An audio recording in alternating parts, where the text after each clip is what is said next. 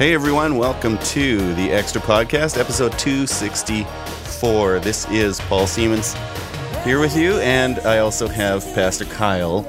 Hey, Paul, how are you doing today? I'm doing well. You? Good, good. Good. And Jeff. Doctor Jeff. Oh, sorry. Thank you. Sorry. You have I've been put in my place. Two pens in your shirt pocket. One There's is one a a highlighter. Oh. Oh, and one is a red pen. is that for sermon preparation? But I'm I thought be- red pens were meant to highlight, like to circle black things. So you there's a black piece of text, and you circle with the red pen to highlight it. Yeah. What do you do with the highlighter then? Uh, I just need two different ones just in case. You never know. You never You know. never know. You What- never know the the different types of things I need to be. You never know if whether Yeah. you need to be highlighting I don't know. something I just found them. else. Honestly, they were just sitting in here, and I thought, oh, I left them in here last time I was here, so I'm going to take them back upstairs. All right. So no big deal. So um, I have a pen from the Abbotsford Police Department that I found at a baseball oh, field. Oh, did that I'm you- using. did you I- I find found it? It's- Did you if- find if- it? If the police officer who watched this wants it back, Dude, then that's feel free to got to be me. a that's got to be breaking the law. No, you it's just stole, dude. You last stole from No, the no, police. no, no, no, no. last time you were in the back of What the else cruiser, did you? What else did you you steal? found this, didn't you, Kyle? Why are you hanging out in police cars, Kyle? It's from a, a, a baseball field. Uh huh. Okay, so Yeah. what else? What else is going on this summer? Well, in Abbotsford, we're hosting the BC Summer Games. All Jeff, right. Jeff, you have some kids. in I have this? one one child. My oldest son is going to be uh, playing beach volleyball. he play- signed up to play beach volleyball. He's playing with the boys. So you would you would think that no, you would think the BC Summer Games would require you to try out for such a thing, but nope. He signed up. You He just sign up. Well, they sent out an email saying we don't have enough players to play from our zone. So a friend of his contacted him and said, "You want to play?" And Ethan was like, "Yeah." Sure. So they're not going to win. I'm just going to say that Dude. right now, but they're going to have a good time Where's the- playing. where's it's at the- Mill Lake, yeah. Mill Lake. They have a beach volleyball. And you made the total reference to Top Gun a minute Yeah. ago, playing with the boys. Yeah. yeah. Are Goose and Maverick going to be there? Are they going to you know- nickname? they should name themselves the Danger Zone. Their team. They should Yeah. absolutely do that. Okay, is that the most awkward scene in all of 1980s filmmaking? Isn't it? Like, what is it there for? I don't. I don't understand it at all. Like, it, it's just two dudes with their shirts off, flexing all the time, playing beach volleyball, and I don't. With Yeah. I don't get it. It's just eye candy, isn't it, Kyle? I liked Val Kilmer better in Tombstone. Oh, he's way better. Oh yeah. Yeah. Yep. I'm your Huckleberry. Have you watched Top Gun since the 80s? Um, maybe once Uh, in the '90s. I don't know if I'd like it I as want much you to I know. did So I want you to go. Like, I don't really want you to go watch it because that's going to kill two hours of your life. But look, if you have a chance to, you know, you got nothing to do on a particular thing, you watch Top Gun, and about halfway through it, you'll think, "Why did I think this was good? Mm-hmm. This is a terrible movie. The acting is terrible at every at every turn. It's terrible. Mm-hmm. Yeah, but for some reason, we thought it was so good. You know what we 'Cause you- watched? we watched recently, and we were like, "Oh, this really is isn't that good a movie?" And that was uh, Back to the Future. Yeah. Oh, We were come watching on. that, and, we were, and I was like, No, this that's still is really- good. That's still No, the No, there's one. so much like innuendo through it. Oh, yeah. like a lot of people my age that were like, "Oh, I'm gonna let my kids watch Back to the Future," and then I like- watched it, and I was like, "I'm not letting my kids watch Back to the Future." the '80s had a lot of this. It did. Uh, There's no question so about it. So much overt, And- like Did you ever watch The Breakfast Club? Yes. Okay, The Breakfast At Club makes MEI. it makes no sense. So it was it Saturday? Was Larry this your Nickel made us Saturday watch school? this in our they had music you class. Uh-huh. watch The Breakfast Club. It's just a bunch of prepubescent teenagers being like f- No, they're fretting full-on about well, pubescent. maybe, but they're fretting about life. And they're just it's hey, let's make a movie about detention. Come on, man. Pretty in Pink was the same movie. Didn't they both have Molly Ringwald? Oh yeah, Molly Ringwald. Where did she ever go? I don't know. with she's with Tiffany somewhere. I don't Remember know. Tiffany? I think she we're sang- alone now. Yeah. Oh dear. If you're listening out there and you Oh, remember the 80s like like we do, you're old. Just want you to know. But you know, think about it. Film has come a long way since the 1980s. They would that Top Gun thing would not pass muster now. It would not. nope. I thought they're making a remake, doing a remake of that. Oh something. my goodness. I almost want to see what they do with it, right? Mm-hmm. Yeah, that's good times. A lot of remakes Ghostbusters got remade. So There's my- an '80s movie that gets remade. My son's gonna be uh, he's gonna be Goose. He's gonna be the Goose of the Maverick and Goose Nice of the danger twosome zone. there. Yeah. Yeah. At some point, he's gonna go up to the net and say, "Slider, you stink." Nice. I gotta teach him. Listen, I'm gonna have to teach him all the lines from Yeah. that movie. Right? Good stuff. Should be good. Yeah. All they right. did a practice round just to finish this off. They Yeah. did a practice round against one of the other teams that's playing in it, and they Mm-hmm. lost 15 to one. At least they got one. Yeah, Ethan he came home and he said, "You know, it's probably not going to go well." No. So hey, I wouldn't- buddy, I'll be there I to mean, watch you. I'm surprised that uh, there's a lot of communities in BC that have beach volleyball teams. Like No, they don't. maybe Kitsilano. Like maybe you have a few regions of like around English Bay. You have like like the West Mm. End team and the Kitsilano team and the. But who? I mean, Prince George has got a big beach volleyball community. Oh yeah. Yeah. Okay. of- And Fort St. John. It's a lot of, a lot of beach. All right. Well, we should probably get to a few of these questions that came in. Dude, Fort St. John, that's what those guys do on the rigs. It's just all one big Top Gun scene. Shirts off. Slider, you stink. Oh, you think? at the- You know, oh. at Fort St. John? In the oil rigs. Yeah, man. They're soaked in oil, Yeah. sand. That's what do you think? What do you think the oil sands are? They're playing beach volleyball on top of them. There you go. All right, so let's look at uh, a couple of these questions. Uh, the first one. Um, so, over the last number of years, Trinity Western's been involved uh, in trying to open up a law school. And this is such a big left turn. Oh, I'm dude, I know. Like, It is a left turn. How do we segue? um, so, speaking of sand, there are beach volleyball yeah, courts at no, Trinity no, Western, seg- and uh, no segue here. It's just straight into it. Okay, so we've gone from very jovial times to now a little more serious. We're talking about uh, Trinity Western's wanting to open up a law school and being challenged by different law associations uh, across the country. BC challenged them a while ago, and the government uh, sided with, or the the sorry, the um, the courts sided with Trinity Western here that they that the law society had to accept graduates from that program. Uh, Ontario has been a different story, though. Ontario recently said that the Law Society of Ontario does uh, does not have to accept graduates from the Trinity Western program. so that means they can't pass the bar. Correct. Yes. They can't be lawyers there. They can't practice law there. Yeah. So the the Law Society of Ontario has the freedom to accept or deny based on the school they attended. Because And the reason the- and the reason that they don't want to accept somebody from Trinity Western is because Trinity requires students to sign a uh, community covenant that Mm-hmm. has has in it most of the document apparently is pretty okay with most of these folks. It just has in it that you can't you can't engage in premarital sex Mm-hmm. and you can't engage in uh, same sex sex right. as while you're attending Trinity Western. Correct. Yeah. So Yeah. Mm-hmm. that it's that language.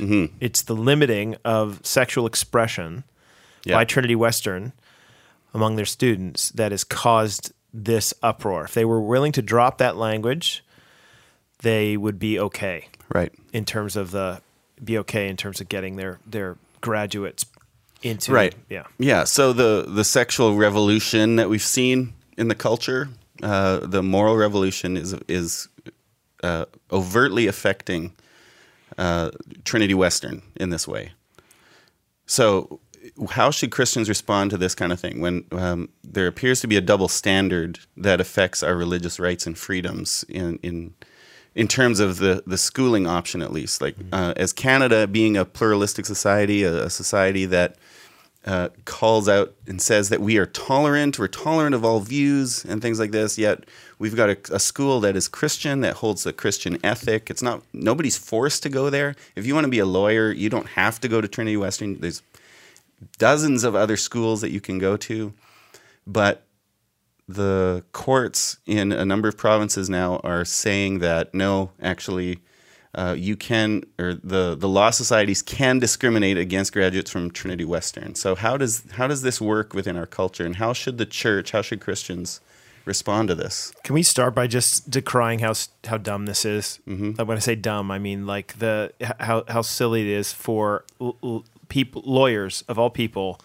to argue that someone who graduates from Trinity Western University is not capable of being fair-minded in their treatment of of people from all different kinds of backgrounds. Oh, it's ridiculous. Right, it is ridiculous. Uh, every lawyer who lives today has got different opinions than many of their clients on many different issues, Oh. morally and otherwise. So for them to to drop their biases is part of their job. Okay, so I, I just don't understand why it is that they're raising up a standard for Christians, saying, "Well, there's no way that you can overlook your own viewpoints regarding sexual ethics when you're trying to defend somebody, for example, who might be gay." Like that's their fear, and I think mm-hmm. it's outrageous. It's so dumb. Mm-hmm. So, like on the face of it, and all throughout it, it's just it's silly that we live in a society that that believes that Christians are so stupid that and so unprofessional and incapable of participating in the public square that they can't drop their biases in those places. Well, I think they've seen examples where Christians are kind of stupid in the public square, so they have a precedent to see that not handled well and, and winsomely and, and graciously and kindly. And the critique uh, against Trinity Western isn't, hey, your faculty won't be able to teach well or you won't be able to provide the students with the right education. The critique is that because they sign the code of conduct, they will necessarily be biased against a certain segment of the population, which is which is a sad commentary on the culture's view of, of Christians. Yeah, absolutely. But that's a different question. What we think of the issue in terms of how much merit it has and whether or not we would agree with the Ontario courts or whatever. Those are those are different issues than the the question that's being raised here, which, as I understand it, is yeah. like what is what should the church do about this sort of stuff? I mean, what should the approach of the church be? And I'm going to even broaden that more broadly to a, a secular culture. How, how do how do we engage in a culture like ours? Uh, do we demand our rights? Uh, do we fight for them? Do does the church? How much does the church say?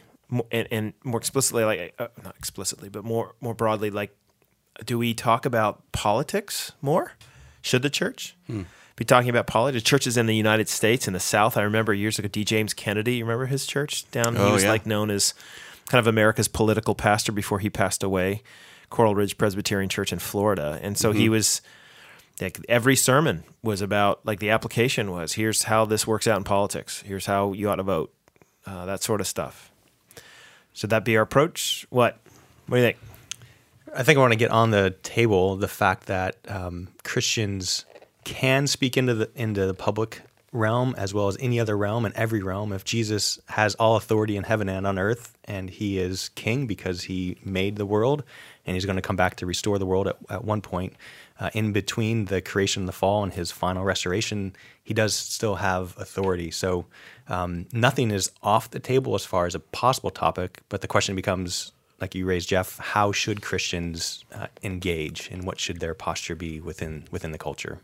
So, would you say that just to interact with you about that first statement, though, would you say that it's wrong for someone to you know play the Amish card or kind of the when I first when I first heard about Mennonites, okay, was when I was going to a Bible school in Austria and I met some, and the first picture that came to my mind was Amish, right? So, so take those that kind of picture of the old Mennonite who separates themselves from the culture, from the worldliness, the Amish who separate themselves so much from the worldliness. Is that a legitimate approach? Should is that faithful? Can you do that? Or are you saying, Kyle, that no, actually the way that, that the Bible would teach me to engage? Or e- or is it either?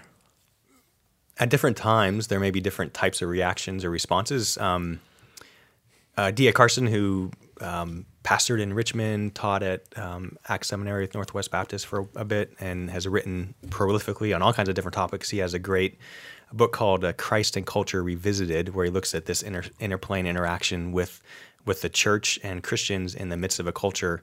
And part of his takeaway from that is that depending on the type of culture that you're in, it could uh, validate a whole type, a whole, a whole range of responses within that. So there may be times when when Christians should separate themselves in a sense from the culture, but still, I think, be speaking into the culture and a witness to the culture um, by that. So Amish people aren't necessarily people who don't use electricities, but can cook really good food. I when I grew up in New- upstate New York, actually I didn't grow up very far from an Amish community, and at first they seemed very very strange to me, and now I can see well what they're trying to do is, is to, to make a statement to the broader culture of that we need to be pure in our devotion to Christ. Whether the culture understands that as their as their message or not is, a, is another question. Uh, but there can, I, depending on the culture that you're in and the reaction you're getting from the culture, there can be a number of different types of, of ways to engage. But I think part of the the two things you're wanting to keep in, in common is to be faithful to Christ and His call to to love Him wholeheartedly, uh, but also faithful in whatever kind of interaction and witness you do have to the culture of what it looks like to be a follower of the God who actually made the universe and made all cultures as well. So it might look different then. I mean, a Christian witness might look different. It might look as, in some cases, as removing oneself from the public square uh, in a sort of prophetic way. It also might mean engaging in the public square even more, where you where you seek like seek to be uh, a politician or a newspaper, you know, a journalist or whatever, to, to be in those kind of culture making Yeah. capacities. Um, and both can be faithful. That's what I just heard you say. Right, right. That both and of we those should, can be we should take Yeah, you- advantage of all the different ways by which we can be faithful. So not take certain things off the table right away, but think about way God's gifted individuals, the way God's put people in different positions of, of connections and relationships, and, and seek to to leverage those connections and relationships for the, the good of the kingdom, the good of the gospel, the good of of justice, uh, the good of of being a voice uh, for Christ in those in those in those myriad types of contexts. Yeah. Yeah. So um, another another place where they're going through this kind of challenge against institutions is California, right? Where the government actually has legislation tabled uh, right now that isn't hasn't been voted on yet at their at their state level, but where they will actually remove, I think, the accreditation of schools that. Well, you guys might funding- know li- this because this affects your alma mater, right? Yeah, no federal funding, no, no state funding will go toward, uh, and it's not federal, it's state. No state funding will go toward a school that doesn't agree basically with California state's viewpoints on sexual ethics. Mm-hmm. So if you're Biola University, which is where Kyle and I did our doctorates, Yeah. y- you all of a sudden are in a place where uh, if you are a school that doesn't just train pastors, so if you're a school that just trains pastors, you're okay because that's just for religious duties. But if you're a Christian college that, like Trinity Western, trains for business or you know the arts or whatever, then uh, you're training people for the public square. And if you don't agree with the state's sexual ethics, uh, then the state says, well, we're not going to give you any of our state money, which is a big deal because a lot of those schools are funded partially by state money. So that'll be removed. And students who get what's called a Cal State grant, okay, or Cal State loans. So, yeah, student loan uh, stuff that runs through the state of California. None of those students will be able to use that money for Biola or the master's degree, or master's or uh, Fresno Pacific or whatever you you pick your Christian college. I don't know how many. There's hundreds of Christian colleges in California right now that have that viewpoint uh, or that that are that way. So this is actually going to probably, if it's passed, it will ha- it has a real shot at killing. Uh, Christian education, Christian liberal arts education in the mm-hmm. state of California. The mm-hmm. Christian schools will still be able to train pastors, um, but and maybe not for long. I don't know, but basically that's that's what the law is. So they're facing a similar kind of situation that Trinity Western is in many ways. Although Trinity Western's in a better situation than they are because the Trinity Western's not being closed down altogether. They can still train teachers and all this. And the Canadian government's not saying any of that. They're just saying, look, we're not, we just don't think that you have the right to train lawyers, or at least uh, to, to train lawyers. Not the Canadian government. These different governments of the provinces.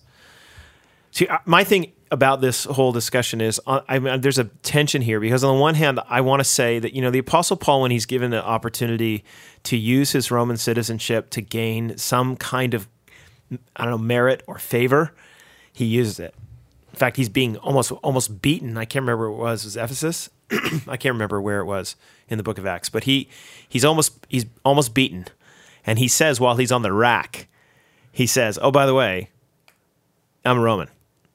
And And this, is, uh, this is uh, Jerusalem. After it? Yeah. the, the the the people are about to kill him. There you go. The, ro- the centurion picks him up, saves him, Right. and then they're gonna.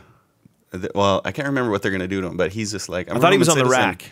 Yeah. Yes. And then they're like, He's like, I'm a Roman citizen. They're like, whoa. They, and then they realize. and they can't. back off Mm-hmm. because they know that it's again. I mean, to do this to a Roman citizen is is to incur the wrath of the of the state. Yeah. Uh, so here in Rome, you had citizens had certain rights, and Paul is not averse to to using those rights for his for his benefit or the benefit of the gospel.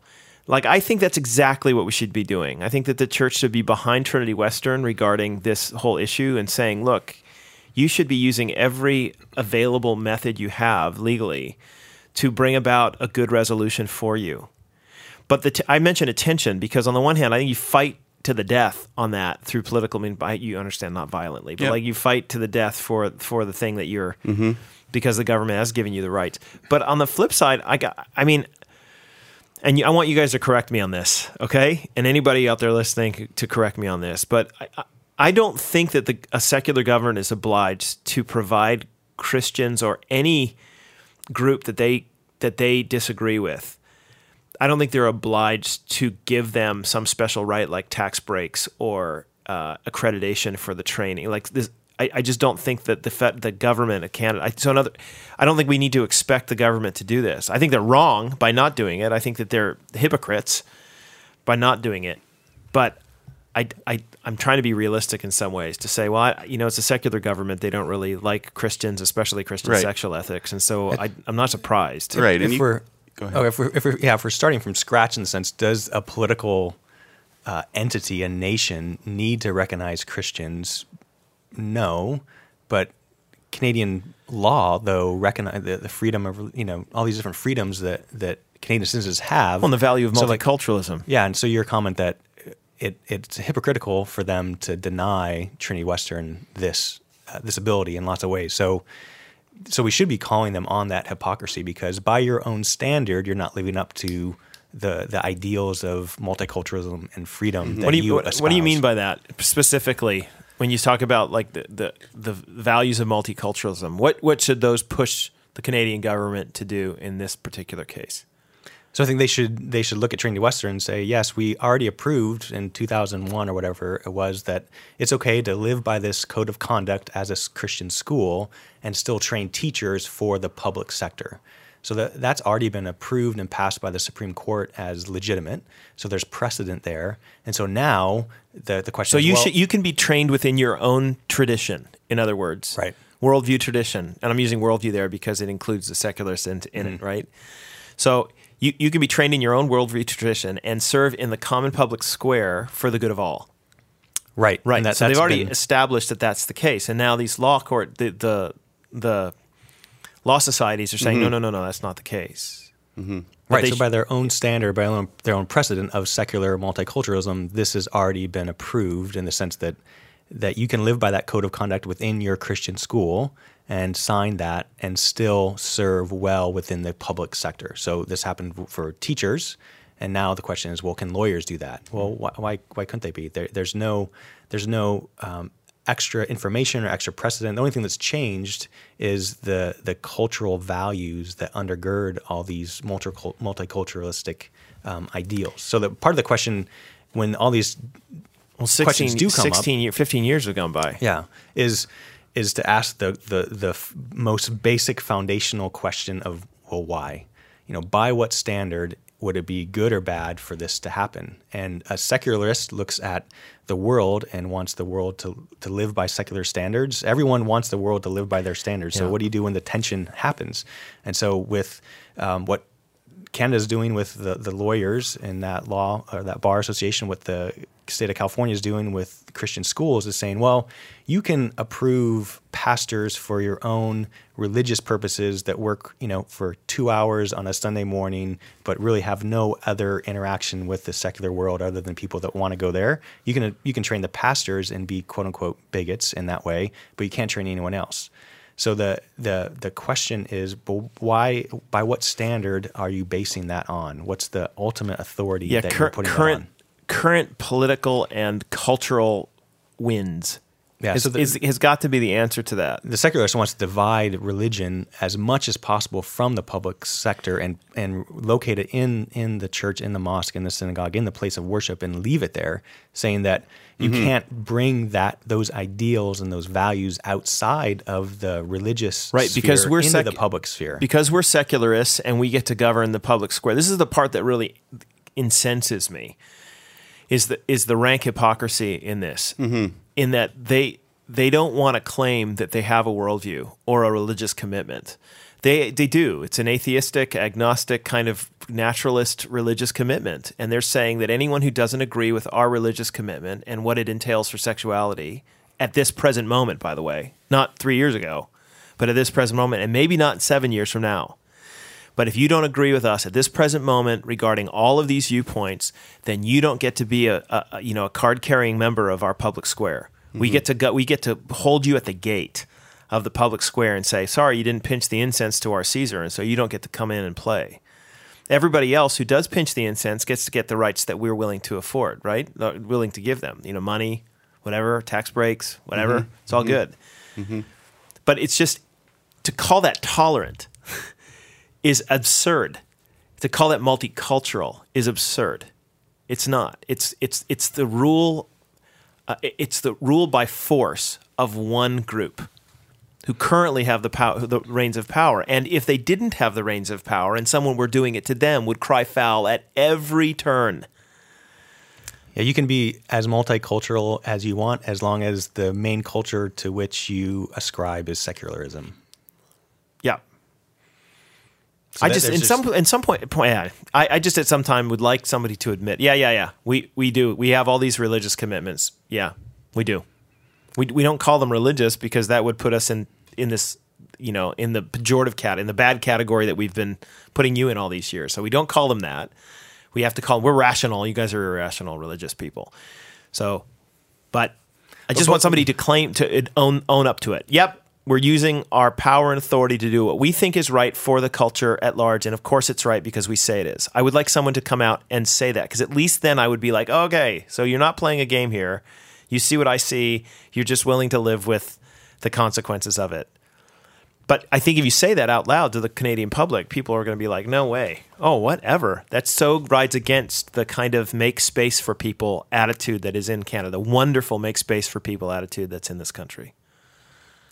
Yeah, one analogy, just to kind of maybe um, bring some of these issues to to tie them together is um, I heard somebody talk about the seasons as a way to think about Christians' interaction with the culture. So in summer, you know, we're outside, we're doing BC games, we're playing, ba- you know, doing all kinds of things outside, and that's a very warm reaction between the church and and and the society at large. And that's that's those are good times. That doesn't mean things are perfect. There's lots of things to improve on in those times, uh, but there's a lot of agreement and a lot of commonality with with values and things like that. Um, but from that you go into a fall season where the the the ideals aren't seen as um, as integrated as much, and there's a little more tension, which lead to a winter where there's this icy, cold, um, really rainy, dreary. You stay inside a lot. Yeah, you stay inside a lot. So that might be times when when because of physical persecution as well as ideological persecution, where Christians might have to, by necessity, pull back a little bit from interaction, still speaking into the public culture, but maybe not as integrated into the public culture because of the way that they're being treated within that society. But um, God's God over all cultures, and He brings revival, and so spring will come after the winter. They and will. And, seen- and you seen- see that happening in other parts of the world. yeah, I so think China is a great example yep. where, um, with the the rise of communism and the the Western missionaries being kicked out of China um, in the early 20th century, um, when the Western missionaries, mean or non you know Chinese when people were able to go back in from the outside world um, to see the state of the church, they're actually really surprised and encouraged that um, the seeds that were planted um, before the removal of foreigners in China that they that they that they grew that those those roots went deep in those seasons of persecution under communism, and now there's more people worshiping Jesus on a Sunday in China than all of North America combined, which is really encouraging to, to think about that God uses even the winter times to grow uh, the roots of faith deep uh, so that we can go into spring where there can be more engagement and more um, declaration of justice and who Christ is within So the don't culture. get don't get stuck in a moment. Is what you're saying. Yep. You fight in the moment to do the best you can with what's set before you, but yeah, God God is sovereign over the seasons. Yep. Yeah, so our culture, we might be heading into a season like that, right? Like, I mean, it feels like we're in that fall, probably. It feels like late fall, Right, yeah. And there's Like no we're- there's no Christmas around the corner yet. Right, The the leaves are falling off the trees. Yeah. And right, right, right. It feels like the White Witch is in control. Yeah. Um, so, but a lot of times in cultures when this kind of thing is happening, uh, God actually is working to um, purify His church, and so uh, when we we need not lose hope because God is still working. Like Kyle said, uh, he he worked in China throughout the 20th century to the point where there's so many Christians there now. Uh, So do you and think he, and he can do that here too? Do you think that maybe one of the things that we should do though is eh, affirm the sovereignty of God? That because the question was about the about Yes. the church, right? Like, what does the church do here? Yeah, well, okay, we we we fight, we support institutions that are fighting for that thing, but maybe that's one of the biggest things the church can do, is to say, to remind everybody the wider framework of how God is working to emphasize things about the seasons and say, look, we, we- are not caught up with just the moment or what's happened the last three years. God has been God forever, and He will be forever. Yep. I didn't mean to cut you off. Paul. I just was No, trying to say fine. that, like, it, it, just to, to answer the question in mm-hmm. as, as succinctly as possible. I think the church's responsibility is to remind everybody what's actually true, that God is on His throne, Yeah. and He will bring about His ends in His time. Yeah, yeah. So for us as believers, um, even for those who are attending church regularly and things like that, um, when we're trying to figure out how to live our lives, how to engage with this, uh, some of us are tempted to walk away, and these kinds of things. How do we evaluate whether or not we're born again? Because that's that's actually the next question we're getting Ooh, to. a transition. Yes. See, that was a segue Way to be segue. unlike that one earlier, which just couldn't be. Yeah, yeah. But so yeah, how do we know? How do we? How can we tell this listener's wondering if if we're born again or not? I'm preaching a sermon this weekend on that very question. Oh, just so you know. So we're That's into exciting. our so well our sermon series. We've changed. it. Remember a couple of years ago, we or last year, I can't remember how long ago we had the the congregation got to vote on what they wanted to hear. So this this summer, from now until the end of August, it's what we want to say, ah, right? Preacher's Yes. preacher's choice. Yeah, So it's what we want to say. And so one of the things I want to say, I get this question often. Like what it what is the na- I'd phrase it this way, what's the true nature of saving faith? So I'm I think that's what's meant when someone says born again, right? Because that language comes from uh, is there John a particular text you're going to be working on? No, I'm going to work with several. Just so you know, I mean, I'll, I'll tell you the answer. My answer, because which I'll state again, is that I mean, I've over years tried to consolidate it down into three P's that I've shared in classes before. Uh, it's profess. A true Christian is someone who professes something true, mm-hmm. somebody who practices it, and who perseveres. Kyle's mocking me by mouthing these words because he's heard me say this several times in classes and other things like that. But I find this honestly, I, I get this question constantly from people. Donald Whitney wrote this book in 1989 that's really helpful on this. Hmm. That I can't remember the exact title. Is it what what what does it mean to be a Christian or something like that? But it's it's a it's a small little book where he basically is talking. He tries to deal with the question of assurance in it. Like, how do I know I'm a Christian? and he goes through the evidences of that. If you really want to bite off more than that, you should probably read Religious Affections by Jonathan Edwards, which is what this is the question he's dealing with. How do I know whether uh, something, a warmth in my heart, is actually real and a sign that uh, God, I have loved God, or it, it's fake? It's a fake affection. Yeah, I think the title is "How Can I Be Sure I'm a Christian?" There it is. Donald Whitney and Jerry Bridges. Yeah. You can get it on Amazon. It's a good book. Did they come up with the three P's? No, Or those did are you- my three You did that? Ps. That's original. That's No, clever. it's just after studying at seminary and then having to teach uh, stuff like this, I, I just noticed that a lot of these texts seem to fall into these categories. I'm sure it's not the most novel, easiest way. I mean, I, it's simple. It's three, so it's got to be right, you know? the Trinity, right? Link Whitney's got like eight or something like that, eight signs. And there are 12 signs, by the way, from um, Jonathan Edwards. Yeah, he's got like I think twelve false ones, and then 12, yeah. true ones or something, Yeah, which is one- a great read, but it's really hard because of the the language. You know, it's old. There's a older English, book. but it's really really good. There's a book uh, called uh, Signs of the Spirit. Sam Storms. Sam Yeah. Storms. he actually kind of takes uh, religious affections and turns it into uh, like a book that modern people can understand. That's excellent. It's very very good. But they deal with all of these because I don't actually want to go into more detail because that means that no one will come to church this weekend. It's Yeah. that- all these people are like, I'm not coming anyway. It's summer. But if they don't come, If they it's might miss out on another power failure. I if know. it's sunny, I'm gonna go play beach volleyball. Totally. Play it, play it with the boys. Play with a what? The boys. Okay. Uh, all right. So you mentioned um, yeah, being how he he took this religious affections written by Owen. Is that right? No, it's uh, Jonathan Edwards wrote Religious Edwards. Affections. Yeah. Right. And but he's taken it and put it into something more Into modern. modern language. It's actually a really good book. You'll find it. Right. It's very easy. He actually tries to stick to the argument and he doesn't do word for word, but kind of concept by concept. He tries to convey what Yeah. Edwards is trying to say. Right. Which is uh, Edward's context that he wrote that book from and in is is I think really helpful to understand because it's not that different in one way than our context because it was in the in the midst of the Great Awakening where there's lots of spiritual fervor, lots of religious energy, and lots of um, uh, lots of charismatic expressions.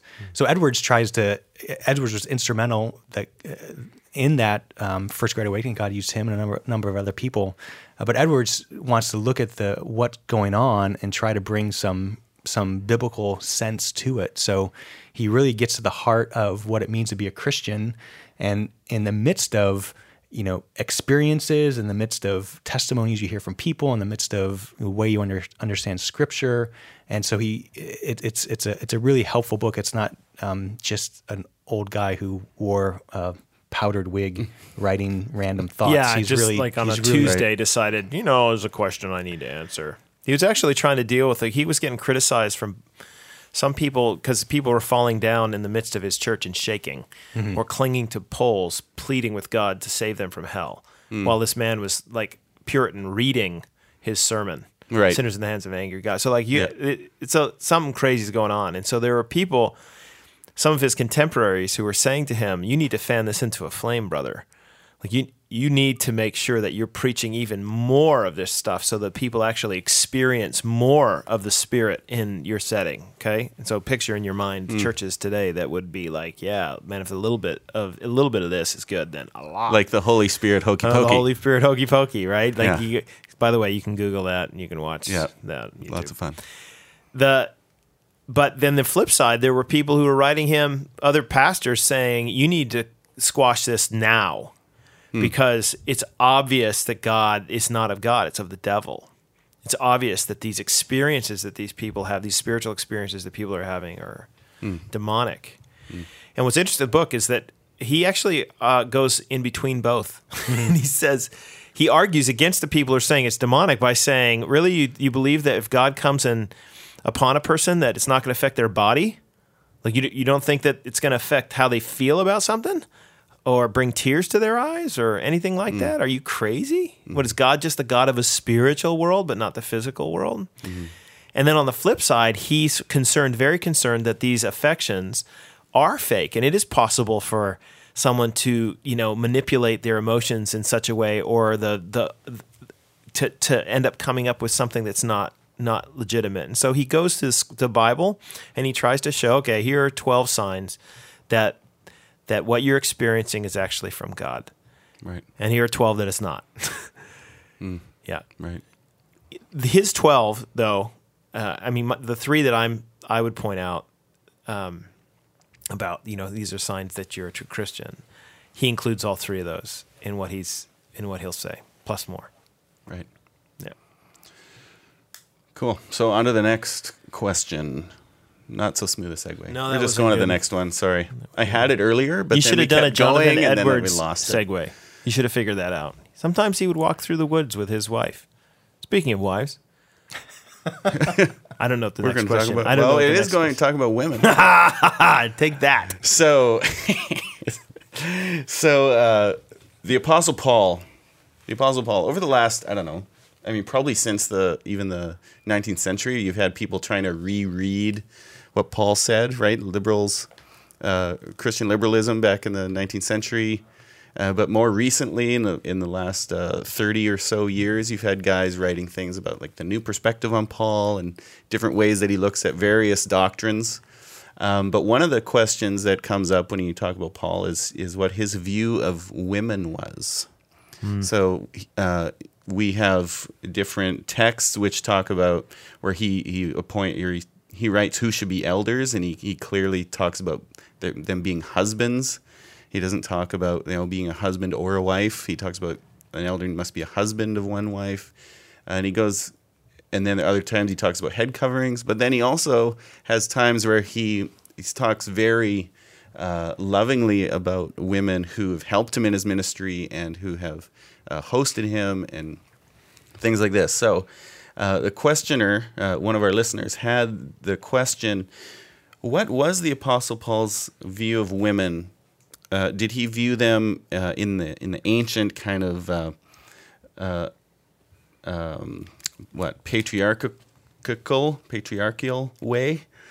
Uh, or would it have been something more, bringing them more into equality with men? Um, As a way to maybe even tie this back to the last question, in the sense of how Edwards looked at the, you know, what was before him, and then and brought Scripture to bear on it, and he made both sides, both extremes of the of the of the debate mad at him. Um, would Paul be in that same category where um, the ultra conservative, you know, overly patriarchal people, he made them mad because he endorsed women and, and showed that Yeah. they were united with Christ and had all the same privileges of being uh, one in Christ. Yeah. But then he made, he didn't go far enough for other people. So so let's play with that tension. Sure. on the one hand, uh, the Apostle Paul says some some pretty outlandish things in favor of women in his particular culture. So, 1 Corinthians 7, uh, verse 1 Now concerning the matters about which you wrote, it's good for a man not to have sexual relations with a woman, but because of the temptation to sexual immorality, each man should have his own wife, and each woman her own husband. So, so he's dealing in this passage with a question from them about how they should act in the present world because the Corinthians thought of themselves as like the angels, and so what you had is you had Mm, yes, right. you had family like like couples, basically separate wives, leaving their husbands and not having sex with them because they were like we're like the angels, and angels don't have sex, and so we're in the new kingdom, and so let's just be like the angels. And so Paul's having to address this issue, and but by addressing it, he doesn't come and say, "Shame on you, ladies! You need to have sex with your husbands." Mm-hmm. Okay, he says that. He says, you know, but he also says it the flip side. He actually applies it equally to to women. Galatians three twenty eight. There's neither Jew nor Greek, slave nor free, male nor female. All are one. All are one in Christ Jesus. So what you have is in this passage, Paul. I mean, there's an old Jewish prayer they used to pray. Oh God, thank you that I'm not a uh, a, slave. I'm thankful that I'm not a uh, Gentile, and I'm thankful I'm not a woman. Because to be a male Jewish free person. free person is to be really liked by God. Obviously, you can get close into the temple, you know, right near the Holy of Holies. Like you are favored by the Lord. Well, that was a prayer that Jewish people used to pray, the Jewish men used to pray. But Paul takes that prayer and he kind of turns it on its head and says, no, no, no. In Christ, it doesn't matter if you're slave or free, male or female, Jew or Gentile, all are one. We all have, we're all sinners under God, and all of us have equal access to God in Christ. So, the, I mean, these are radical statements. Ultimately, the fact that Jesus is speaking, for example, to the, I mean, I'm, we're dealing with Paul here, but he still he speaks to the Samaritan woman. It's just a shocking John four. So all throughout the New Testament, you get this example, these examples of, of women being elevated to a the first woman to person to see Jesus after the his resurrection. Was, I mean, was a woman. He, he- Jesus invested that that that message to her. So on the one hand, you want to say absolutely, Paul was a f- early feminist. Mm-hmm. I, I, I mean, I'm even happy to use that language. Yep. On the flip side, he also says some stuff when it comes to church governance and the way women and men ought to ought to uh, manage their households and how, what kinds of you know how God made uh, Christian families function. He says stuff in First Corinthians or First Corinthians, yeah, First Corinthians eleven, and First Corinthians fourteen, and First Timothy two, that seem to embrace for embrace the idea that no, actually, God has it in His mind that men that there is a thing of male headship, and that God wants uh, men to function, not ontological here. They're not. They're not better. Men are not better than women as people, as beings. But they are they're called to function in a leadership submission kind of relationship. You find that in Galatians five, for example, in the in the um, the language that's used about marriage. So I don't know. Like Kyle said, that's going to get you mad from both sides. There are people who will be like, "Wait a minute, no, women should keep their place," although not many in this day and age. And then others who will say, "Wait a minute, doesn't Paul g- giving women more uh, freedom and the passages like Galatians three twenty eight mean that he's overthrowing all the systems and everything?" And the answer is, "Well, obviously not, because he didn't he didn't employ it that way." I mean, what is it? What First, Second Timothy are some of the last books that he wrote, mm-hmm. right? And Yeah. in, even in those passages, in the pastoral epistles, you're finding language about how how families have functioned and how how the church should function. These sorts of things. So, I, what am I saying? Both. Yeah, key in this this discussion is to be able to distinguish role and value, uh, and role from value. So function and role and what pers- a person does is different than the worth or value that an individual possesses.